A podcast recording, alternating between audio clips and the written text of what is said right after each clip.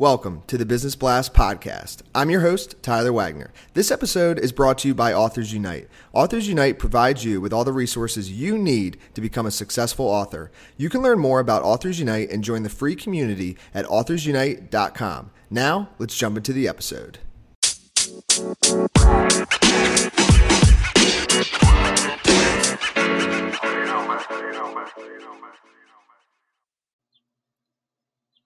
All right, everyone. Welcome back to another episode of the Business Blast podcast. I'm your host, Tyler Wagner, and today I have Jill Whalen with us. She is a blogger at What Did You Do with Jill.com. So, welcome to the show, Jill. Thanks, Tyler. It's great to be here. Of course, great to have you here. Uh, we'll dive in. The first question I have for you, Jill, is what is the best story from your life that has an underlying valuable message? Sure. So that would probably be um, about five years ago now when I decided I needed to lose some weight because I was eating unhealthily and drinking way too much and um, pretty much just, you know, knew something needed to be done. And um, so I, I, I had never really tried to lose weight before. I was always a thin person most of my life. But when I, I, I needed to lose about 25 pounds, and I did it, you know, the typical way, uh, counting calories, that kind of stuff.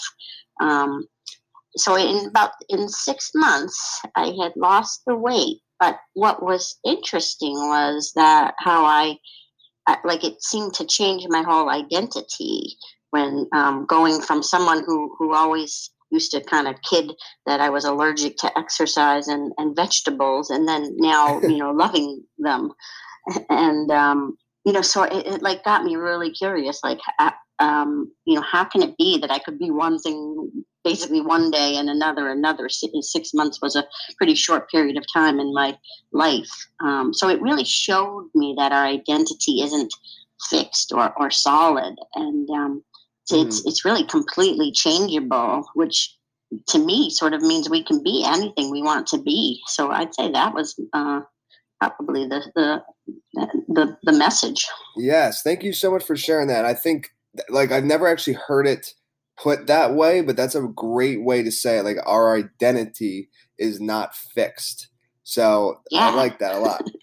um, the next question I have for you, Jill, is what is the most valuable piece of information we should know that's within your expertise or industry?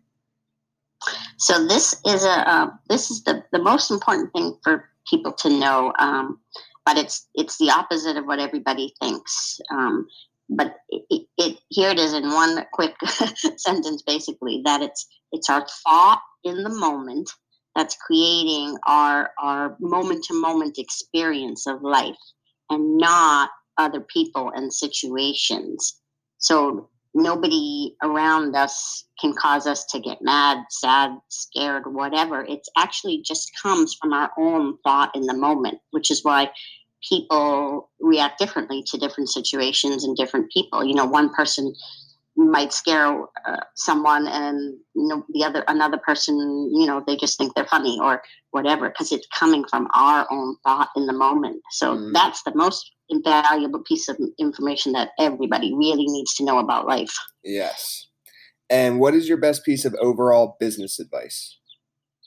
So for business advice is totally do what you love and are passionate about. Um, I'm sure you probably get this answer from everyone, but um, you know, if you just keep following your nose uh, of, of, what's fun and what you love, and just keep at it, um, and you're passionate about it, um, you can't you can't go wrong. Like it, it just um, your business will flourish that way. Don't don't don't focus on all the things you think you need to do because you hear other people are doing it, but do what the stuff you love. And if you could give your younger self one piece of advice, what would that be? Well, that would relate to the other answer I gave that really that nobody and no thing can truly disturb your your peace, which is kind of what my whole uh, my book is about, victim of thought. Mm.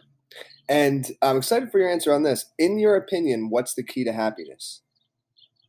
Uh, well, this this is my real area of expertise right yeah, now. I'm pumped. It's, um, it's, it's uh, know, knowing knowing insightfully that that happiness is is our default state. It's actually like what's underneath all our crazy thinking that that that's going on in our in our head. The happiness is our default state, and it's who we are at our core.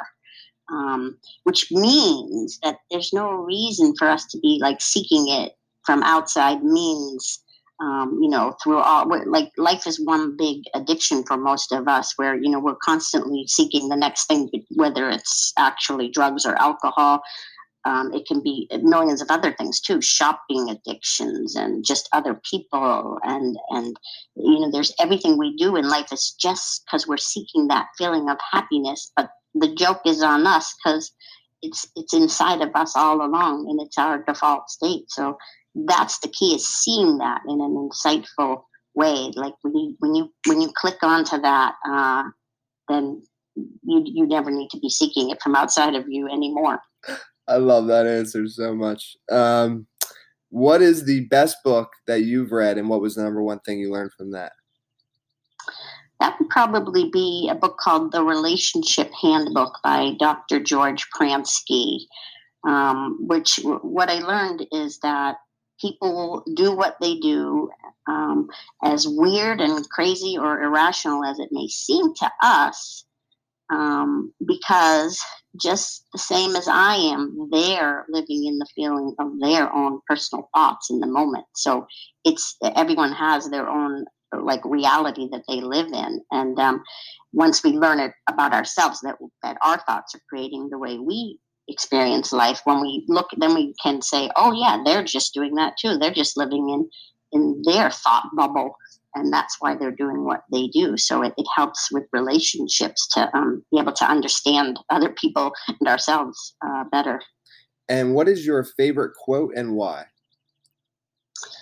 that would probably be one um, I've, I've heard I heard Dr. Wayne Dyer say it, and I think he may have been quoting somebody else, but he, he used to say, um, "Change the way you look at things, and the things you look at change." And um, that's just so true because it's really the key to experiencing a, a whole different reality or or life than we may be experiencing now. Um, just like with me and, and the, having lost the weight, like, you know, I just looked at myself differently and my whole life changed.